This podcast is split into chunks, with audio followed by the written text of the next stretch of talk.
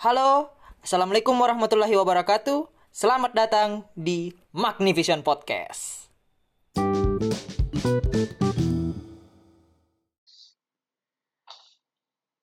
Oke, kembali lagi di Magnivision Podcast bersama saya Waisul Kani Ahmad. Dan sampai dengan edisi kali ini saya belum menemukan bumper. Saya masih mencari kira-kira mau pakai bumper yang bagaimana. Nah, di episode kali ini eh masih di tengah pandemi yang belum surut. Angkanya masih terus naik.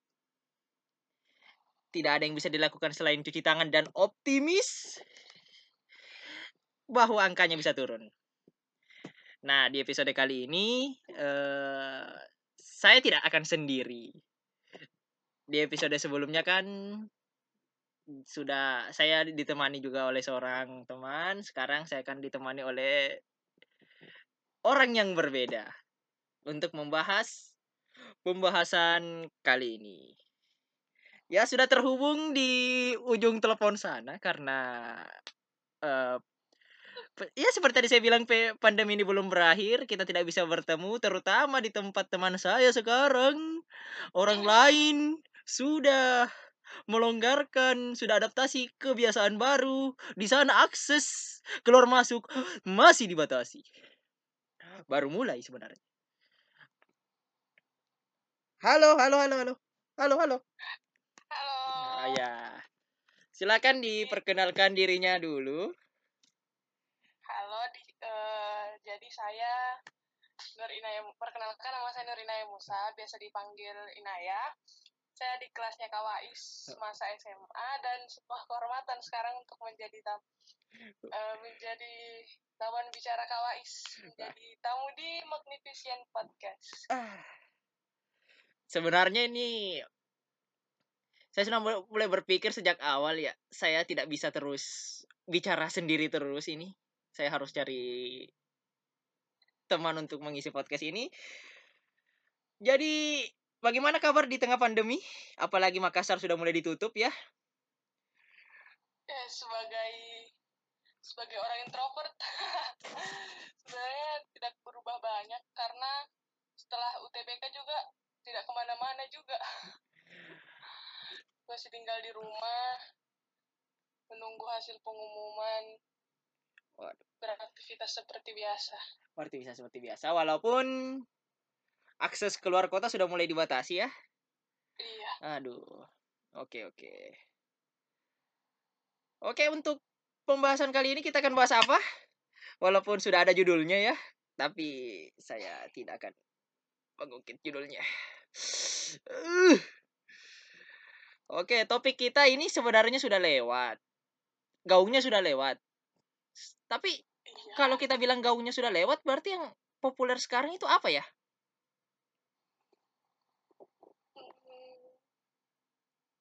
Kayaknya belum ada yang yang yang apa yang hype lagi yang selain eh tik TikTok ibu-ibu di Suramadu paling tidak ada lagi. Mungkin ada ada berita yang bisa dibawakan untuk kita yang bisa kita bahas. kak kak. Jadi berita yang mau kita bahas kali ini ada kabar dari Makassar Iya masih di Makassar ya, masih di Makassar. Ternyata selain selain terkenal dengan pembatasan sosial yang dilakukan lagi, ternyata ada kabar lagi dari sana ya. iya Oh iya, apa sekali. itu? Jadi di Makassar ini ada seorang kasir di sebuah kafe di Makassar Hmm. yang diamankan polisi karena memakai baju kaos dengan logo Palu Arit. Oh, waduh. Bagaimana? Oke oke. Oh ya, eh, beritanya memang cukup baru, artinya belum terlalu lama. Eh, kebetulan saya juga sudah baca itu. Nah, eh, beritanya menarik karena dia dilaporkan oleh salah seorang apa?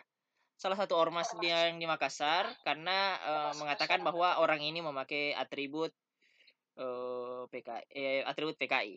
Nah, kalau yang saya bilang pertama em, dari sisi yang apa dari sisi eh orangnya harus ditanya dulu. Misalnya eh, apa motivasi dia menggunakan itu?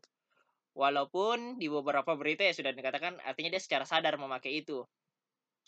Iya. nah tapi setelah saya coba cek lagi eh, dari segi foto baju yang dia pakai itu ternyata bukan bukan logo PKI logo PKI itu dia punya semacam keindonesiaan dia punya eh, eh, apa pad ada sekitar yang mengelilinginya padi dan kapas terus ada la- Oh, iya. apa bendera Indonesianya kalau yang ada di kasus orang ini dia memakai eh, eh, dari dia memakai lambang Palu Arit yang ada di- yang secara universal. Yang di Rusia pun ada terus iya. dia ya terus dia memang di bagian kalau tidak salah itu dia bagian kanan di bagian eh, kanan dari dadanya itu Palu Arit terus ada tulisan besar pakai bahasa Rusia pakai bahasa Rusia. Itu artinya eh, itu singkatan dari Uni Soviet jadi saya bilang dia dia pakainya bukan kalau kita mau bilang dia pakai atribut PKI ya bukan ini ini atribut Uni Soviet Iya, iya. ya sama seperti Kalau- kita pakai Yugoslavia dan segala macam Kalau dari keterangan yang tertangkap ini, eh, dia memberikan keterangan kalau kaos ini dari negara Rusia, hmm. terus warnanya hitam, Hmm. eh, ada logo Palu Arit warna kuning, Hmm. dan bajunya itu dibuat di Korea. iya Dia beli secara online dan diimpor dari Korea. Dari keterangan orang ini juga dia dia sebenarnya tidak eh, tidak mengetahui makna logo tersebut. Dan eh, meskipun dia memakai dengan sadar, tapi dia eh, mengakui bahwa dia tidak mengetahui makna logo tersebut. Mungkin karena memang eh, seperti yang Kak Wais tadi jelaskan, logo Palu Arit, eh lo- logo PKI di Indonesia kan eh, ada ciri khasnya berbeda dengan ada perbedaan betul betul betul eh, lambang komunis yang di Rusia dan Uni Soviet dan lain-lain seperti itu. Oke. Jadi eh karena kasus ini sempat ramai karena eh, artinya dia dipolisikan atas hal itu, tapi saya sampai sekarang belum tahu kira-kira pasal apa yang akan dikenakan oleh dia, eh, di, di- di- dikenakan padanya. Eh tapi yang harus saya garis bawahi di sini adalah eh, penting bagi kita untuk mengetahui dulu, misalnya atribut PKI yang jelas itu seperti apa dan bagaimana, karena kita juga tidak bisa bilang ya kita eh, bisa jadi mungkin orang orang seperti di Rusia mungkin marah karena itu mungkin sejarahnya kalau mungkin dikaitkan seperti itu dikaitkan nah eh, terus eh, inilah eh, beberapa mispersepsi karena kan eh, kembali lagi eh, itu memiliki sejarah yang panjang terus distigmakan distigmakan buruk oleh masyarakat nah itu berhubungan dengan apa yang kita akan bahas kali ini. Nah, jadi pembahasan kita kali ini adalah eh, tentang Black Lives Matter di Amerika eh, di apa di di Amerika kelihatan sementara di kampung sendiri kita tutup mata. Ya mungkin pendapat Naya dengan judul ini bagaimana? Eh, kalau kalau dari saya pribadi, saya melihat eh, gerakan Black Lives Matter ini ini gerakan terorganisir yang berawal dari Amerika Serikat. Hmm. Terus eh, karena banyak orang yang dari luar Amerika Serikat pun eh, turut simpati, banyak yang ikut dengan gerakan ini. Tanpa sebenarnya tahu apa awal mula gerakan ini, hanya tahu dari kabar yang terbaru ini yang dari masalah George Floyd yang ternyata masalah George Floyd itu pernah juga terjadi di Indonesia. Cuman, Hmm. Eh, untuk expose-nya berbeda, untuk rasa simpati yang timbul di masyarakat juga berbeda, dan hal-hal seperti itu yang ternyata di Indonesia pun eh, masih kurang rasa pekanya untuk sesama sesama negarawan, sama orang Indonesia. Sedangkan untuk ras, untuk gerakan di luar negeri sebenarnya terhi- terhitung pergerakan yang cukup masif dari eh, orang-orang Indonesia karena saya melihat banyak di Instagram eh, mereka tuh seperti mengkampanyekan memang eh, sebenarnya tidak ada yang negatif dari Black Lives Matter ini cuman sangat disayangkan ketika banyak dari kita yang sebenarnya tidak sadar dengan apa yang terjadi di lingkungan sekitar kita tapi begitu aware dengan apa yang terjadi di luar. Sangat miris begitu.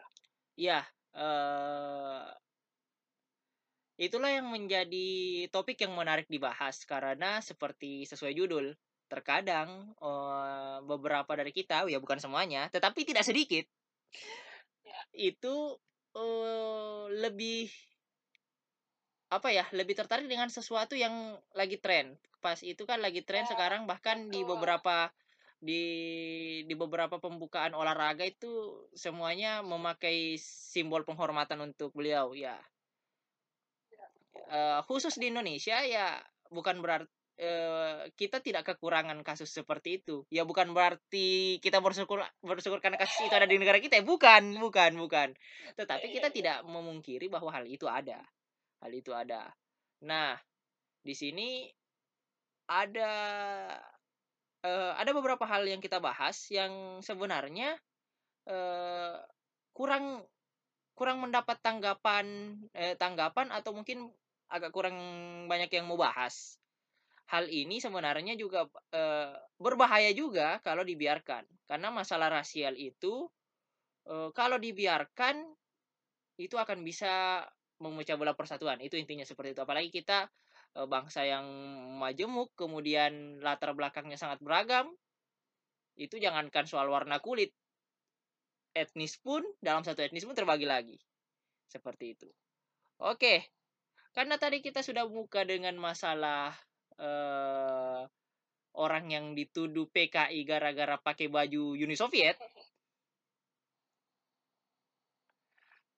Yang mau kita bahas pertama itu adalah soal stigma buruk kepada PKI. Sampai di situ, stigma buruk PKI. Tetapi soal bukan bukan soal PKI-nya, bukan soal PKI-nya, tapi orang yang distigmakan buruk yang dinilai dia terkait dengan PKI itu sendiri. Bahkan saya, nah ya sama teman-teman saya itu, saya sudah bilang sama teman saya, kamu boleh hina saya apa saja. Kamu boleh hina saya pakai umpatan apa pun, mau hina saya, tapi jangan hina saya PKI. Karena lebih sulit membuktikan kita bukan PKI dibandingkan membuktikan dengan yang lain. Dan juga itu berdampak buruk dengan keturunan kita. Karena PKI itu dosa turunan. Seperti itu. Saking berbahayanya. Dan itu dan sekarang dan itu yang apa ya, yang sangat oh kalau doktrin di Orde Baru orang lebih pilih ya kita boleh bermasalah apa saja tapi jangan terkait dengan PKI itu saja. Makanya saya bilang ya boleh tuduh saya apa pun tapi jangan tuduh saya PKI karena waduh wah waduh ya. wah itu plot yang paling kejam. Kalau menurut Naya bagaimana? Sama kak, kalau Hmm. menurut menurut saya yang eh, yang dirasakan orang-orang yang menjadi korban yang sebenarnya bukan yang menjadi korban, tapi bukan bukan yang benar-benar PKI begitu hanya sekedar tuduhan, pelabelan dan berujung pada kematian kan itu menurutku tidak adil begitu karena enam tentara jenderal yang meninggal terus ternyata setelah itu ada pembantaian massal yang lebih dari ratusan ribu orang meninggal karena dituduh PKI yang belum tentu kebenarannya sangat miris menurut saya. Dan Nah, sangat, iya. sangat mengerikan begitu apa Sangat, iya. Stik, stigma ini menurut saya harus segera dihentikan. Kalau menurut sejarawan Asfi Warman Adam dia mengatakan kalau memang negara tidak mau minta maaf, ya negara mengakui saja bahwa di di negara kita ya pernah terjadi sesuatu pernah terjadi sesuatu yang buruk ketika orang distigmakan PKI, dituduh PKI, kemudian dia dipenjara di dipenjara tanpa proses pengadilan. Kemudian diasingkan ke Pulau Buru misalnya. Nah, bahkan anak cucunya pun masih dapat. Ya, contoh, ya contohnya seperti Ripka Ciptaning dan uh, beberapa lain yang tidak bisa di apa yang banyak lain juga. Seperti uh, kalau Ripka Ciptaning dia sempat heboh karena dia bikin buku. Judulnya memang memang bikin orang kaget karena judulnya itu aku bangga anak jadi anak PKI ya di situ dituduh buku itu menjadi propaganda komunis. Tetapi di dalam buku itu dia cuma menceritakan bagaimana penderitaan dia selama orang tuanya ditahan gara-gara dituduh terlibat PKI eh, ter, ter, ter, dituduh terlibat menjadi bagian dari PKI. Padahal tidak semua orang yang ada di dalam partai itu tahu soal pemberontakan itu. Tapi kita di sini bukan untuk membahas apa yang terjadi tahun 65, tidak biarlah itu menjadi sejarah dan akan ada dan dan ada base apa basis ilmunya tersendiri walaupun saya tidak apa ya uh, cukup banyak membaca soal hal itu. Baik itu dari buku uh, dari Gestapo ke reformasi terus menghapus stigma 65 terus Pancasila Sakti keluaran tahun 1983 nah yang kita mau bahas di sini adalah keprihatinan kita stigma kita dan itu masih ada. Ketika seorang itu misalnya dia dibilang wah itu keturunan PKI orang akan otomatis menjauhi dia. Padahal bisa jadi misalnya cucunya kakeknya yang melakukan dia tidak bahkan mungkin bisa jadi tidak tahu bahkan dia tidak ketemu dengan kakeknya tetapi dia tetap dituduh terlibat dan harus bertanggung jawab dengan apa yang dibuat kakeknya. Dan itu dimaklumkan sekarang. Dan beberapa orang masih memaklumkan itu. Ketika kita bilang ya kita bah yang yang kita persoalkan adalah kenapa ada dosa turunan.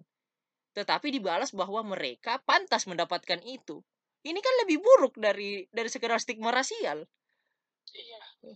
Dan ini yang tidak bisa dibahas bukan tidak bisa dibahas agak agak uh, orang tidak mau menyentuh kerana situ tapi saya kira orang-orang seperti kita mumpung kita ini adalah generasi baru yang kita lahir setelah Orde Baru itu selesai, kita tidak dapat dok, eh, doktrinasi eh, ya. PKI itu, kita tidak diwajibkan nonton G30S. Saya tidak diwajibkan dan teman-teman saya tidak diwajibkan nonton G30S. Tetapi saya sudah nonton G30S.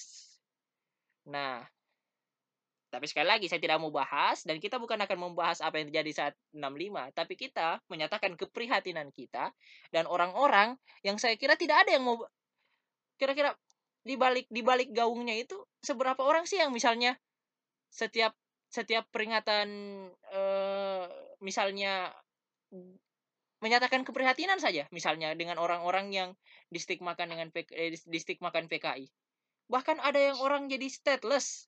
Dia tidak bisa pulang ke Indonesia. Gara-gara dituduh dia ter dia dituduh menjadi bagian dari rezim yang menolak penerima menolak pemerintah pada saat pergantian pemerintahan tahun e, dari dari orde lama ke orde baru. Nah, orang-orang ini sampai mati tidak bisa melihat keluarganya, bahkan ada yang tidak bisa pulang. Orang tuanya pun meninggal dia tidak tahu. Nah, ini yang harus kita hentikan. Artinya, ya ketik uh, kita harus berani bilang terkadang terkadang yang kita dapat masalah itu yang mungkin ke generasi yang di atas kita ya ketika kita ketika mungkin mereka tahu mungkin kita berteman dengan anak yang keturunan PKI atau mungkin segala macam atau mungkin keturunan dari pemberontakan lain ya di Indonesia kita tidak bisa tutup mata yang memberontak bukan PKI saja tetapi ya. yang dilaku tetapi yang distigmakan buruk cuma mereka nah tetapi bukan berarti kita membenarkan apa yang dilakukan PKI. Tetapi apa yang dilakukan eh, ap, eh PKI eh, beberapa sejarawan mengatakan ya PKI mungkin ada kemungkinan terlibat, kemungkinan besar terlibat, tapi orang bisa berdebat apakah dia 100% terlibat atau tidak.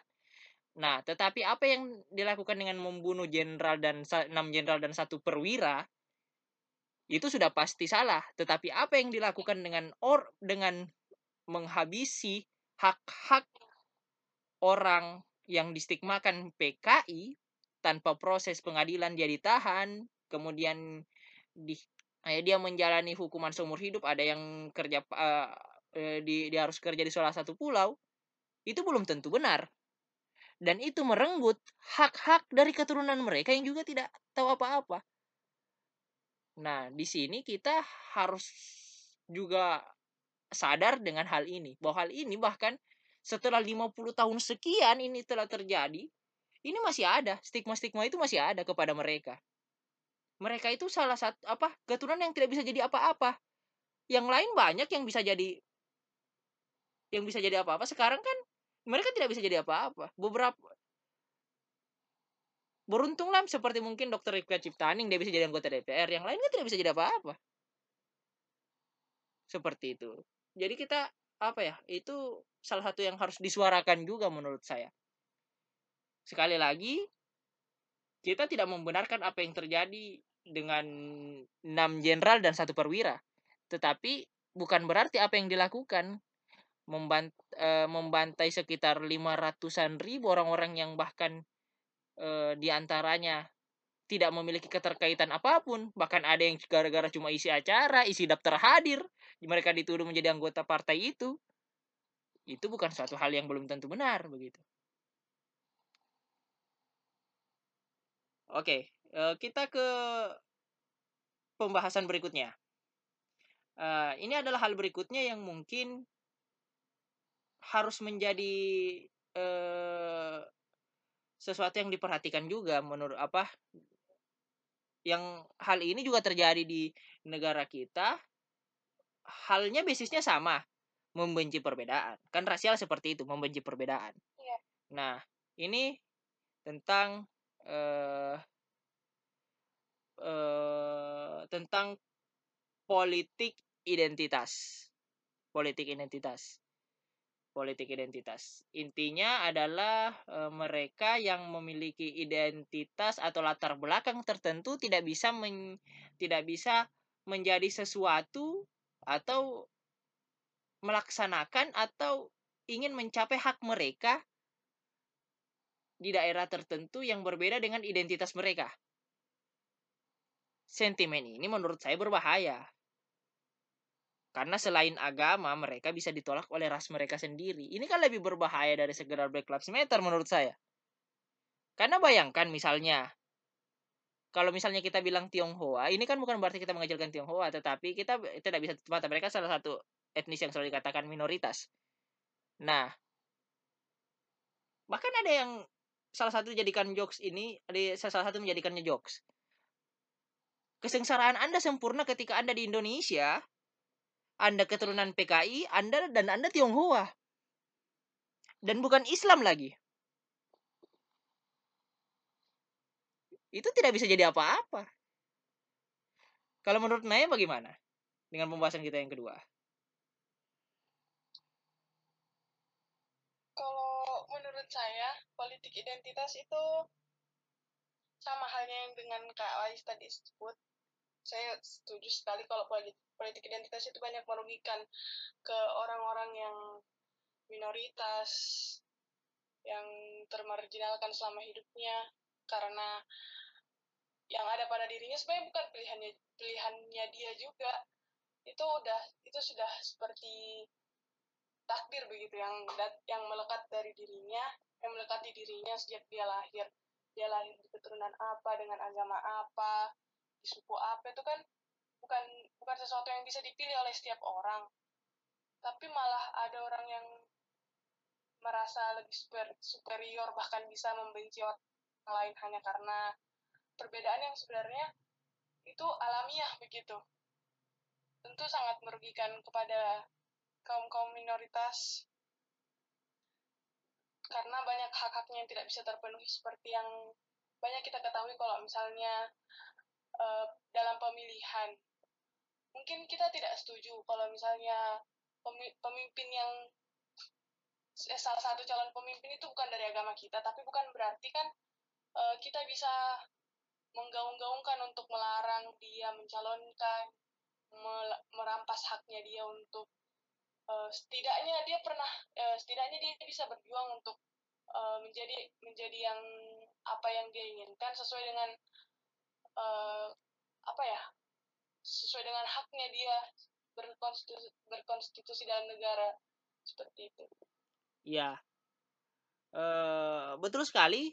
Jadi uh, itu yang terjadi saat ini dan juga uh, gaung jadi dibandingkan dengan Black Lives Matter itu eh saya rasa orang generasi-generasi muda kurang melirik hal itu juga.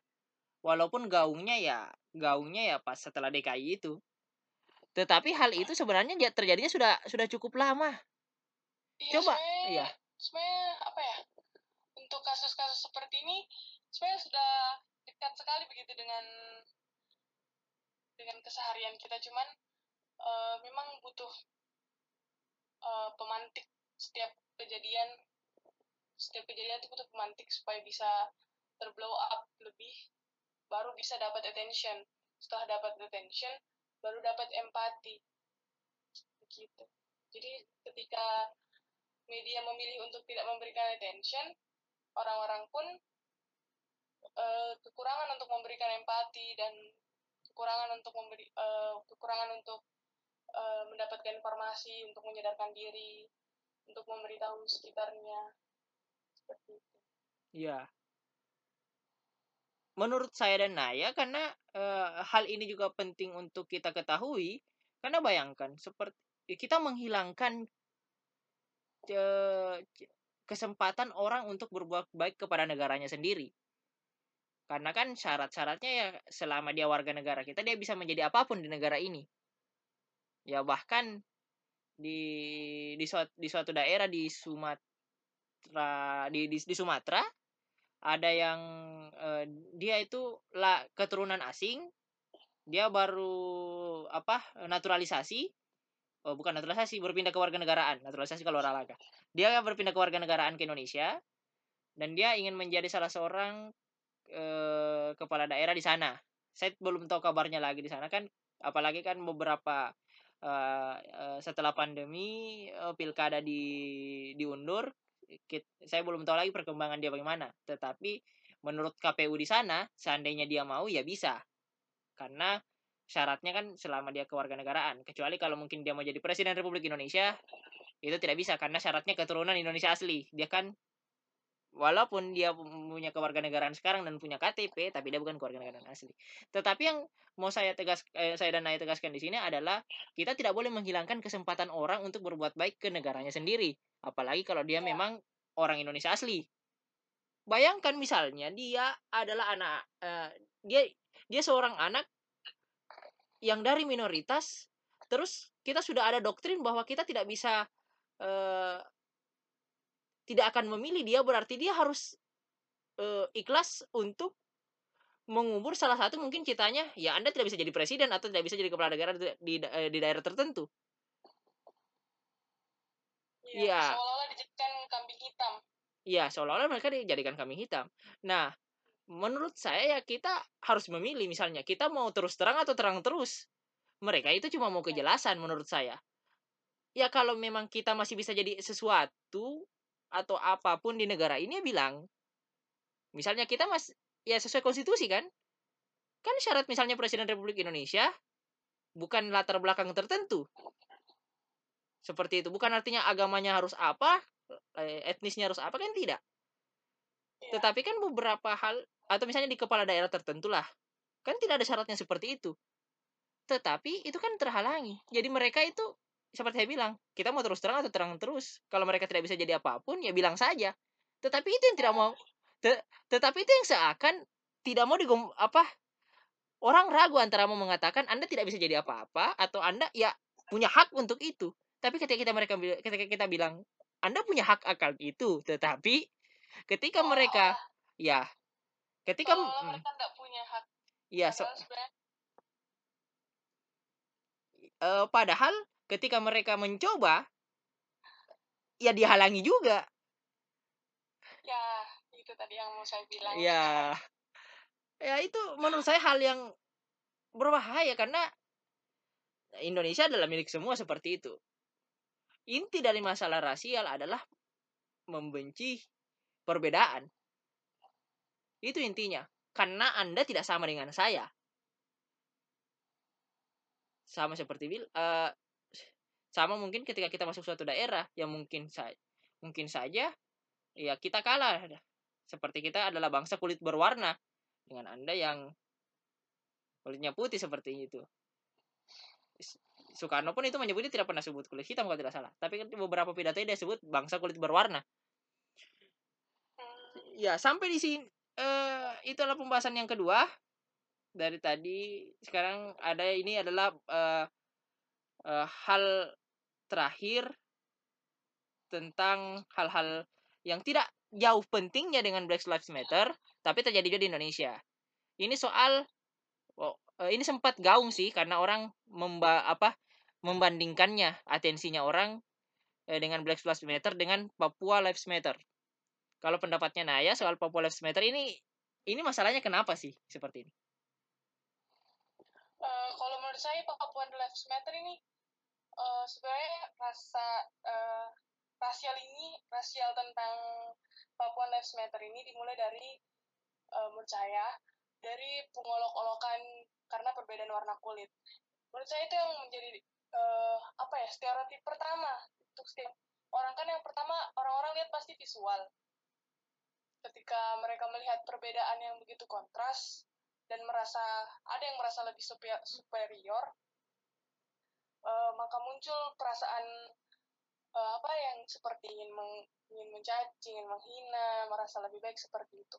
Terus karena rasa ini dari dulu, rasa rasa eh, apa perlakuan rasisme seperti ini dari dulu sepertinya dinormalisasi, makanya lama kelamaan Papuan eh, ada gerakan Papuan Lives Matter yang tertrigger karena eh, kejadian yang di Surabaya ketika salah satu mahasiswa yang mahasiswa yang melakukan demonstrasi lalu terus saya agak lupa nih beritanya. Jadi salah satu kasus yang membuat Papua Lives Matter ini kembali naik adalah salah satu kasus yang terjadi di 13 Juli 2016 ketika salah seorang mahasiswa asal Papua yang melakukan protes namun malah dikejar, ditendang dan dipukuli oleh polisi. Sedangkan seperti yang kita ketahui, sebenarnya aksi protes yang dilakukan mahasiswa ini banyak. Dan uh, seperti yang banyak orang pun tahu, uh, ada yang baru-baru ini pun melakukan aksi protes, menunggangi aksi protes demo, dan tidak diperlakukan seperti yang orang uh, mahasiswa asal Papua ini dapatkan. Dia malah mendapatkan atensi sebagai uh, pejuang uh, apa mahasiswa yang kritis dan sebagainya. Karena mereka berasal dari ras berbeda satu dari ras Jawa dan satu yang berasal dari Papua. Dan itu yang menurut saya sangat sangat amat miris begitu ketika uh, orang lebih memuja karena fisik dan visual apalagi karena rasis eh apalagi karena rasnya lalu karena hal itu ada ras yang dirugikan. Tentu hal ini yang harusnya uh, lebih banyak lagi kita tingkatkan kesadarannya kepada semua uh, orang-orang, apalagi generasi muda yang akan melanjutkan estafet kepemimpinan bangsa ini. Kalau menurut Kawais? Uh, kalau menurut saya, popularitas meter ini terjadi karena orang gagap perbedaan. Karena uh, artinya kita ya orang-orang sih berpendapat karena eh, Papua divisualisasikan sangat berbeda dengan kita, tetapi mereka itu punya keterkaitan sejarah dengan kita. Tetapi ya mereka adalah bagian dari kita. Terkadang orang karena mereka melihat secara visual berbeda seperti yang tadi Naya katakan, ya mereka tidak siap dengan hal itu. Kita selaku orang Indonesia ya harus harusnya dengan dengan budaya yang ada pada kita, budaya saling menghargai, terus gotong royong segala macam, ya suatu menjadi bisa dibilang paradoks kalau hal itu ada di Indonesia. Kita yang menjunjung tinggi persatuan, mereka masih distigmakan berbeda, distigmakan terbelakang, padahal penghasi, penghasilan negeri kita mengambil dari sana itu tidak sedikit. Mereka menyumbang banyak untuk Indonesia. Ya. Seperti itu. Kita, kita kalau saya berharap ya semoga hal itu bisa uh, uh, apa bisa segera teratasi. Minimal kalau tidak bisa 100% berkurang ya karena kita tidak bisa menjamin semua orang punya jiwa eh, jiwa baik atau menghargainya bagaimana ya minimal eh, mereka bisa diterima dengan lebih baik. Seperti itu. Oke. Okay. kalau menurut saya penting sekali supaya untuk uh, kita dengan teman yang lain saling mengedukasi saling memberikan informasi untuk uh, untuk menghilangkan Eh, perasaan-perasaan lebih superior atau karena merasa uh, karena atau menghilangkan stigma-stigma seperti orang Papua itu hitam terbelakang tidak maju. Kan sebenarnya stigma-stigma ini banyak yang sudah banyak berseliweran begitu di pikiran-pikiran. Tentu saja orang-orang yang di Indonesia Indonesia Barat Indonesia Tengah. Apalagi itu ditanamkan dari misalnya dari lingkungan terdekat mereka. Ya betul. Makanya hal-hal yang seperti ini sebenarnya yang uh, sebuah pemicu-pemicu kecil yang lama-lama bakalan uh, makin membuat kasus rasis itu semakin besar. Makanya dari hal-hal yang kecil dari seperti itu tadi yang saya bilang, kita harus berhenti untuk melihat orang Papua sebagai orang yang hitam terbelakang karena mungkin jaraknya yang jauh dari pusat ibu kota negara ibu, negara ibu negara ya seperti itu. Oke. Okay. Uh, eh, kita sudah hampir di bagian akhir dari podcast ini yang kita membahas dari awal tadi soal Black Lives Matter, terus apa hal apa hal yang menurut uh, saya dan Naya itu harus uh, harus mendapat perhatian juga. Uh, jadi ya. tadi kami bilang itu bagaimana orang stigma soal orang yang dituduh PKI ya.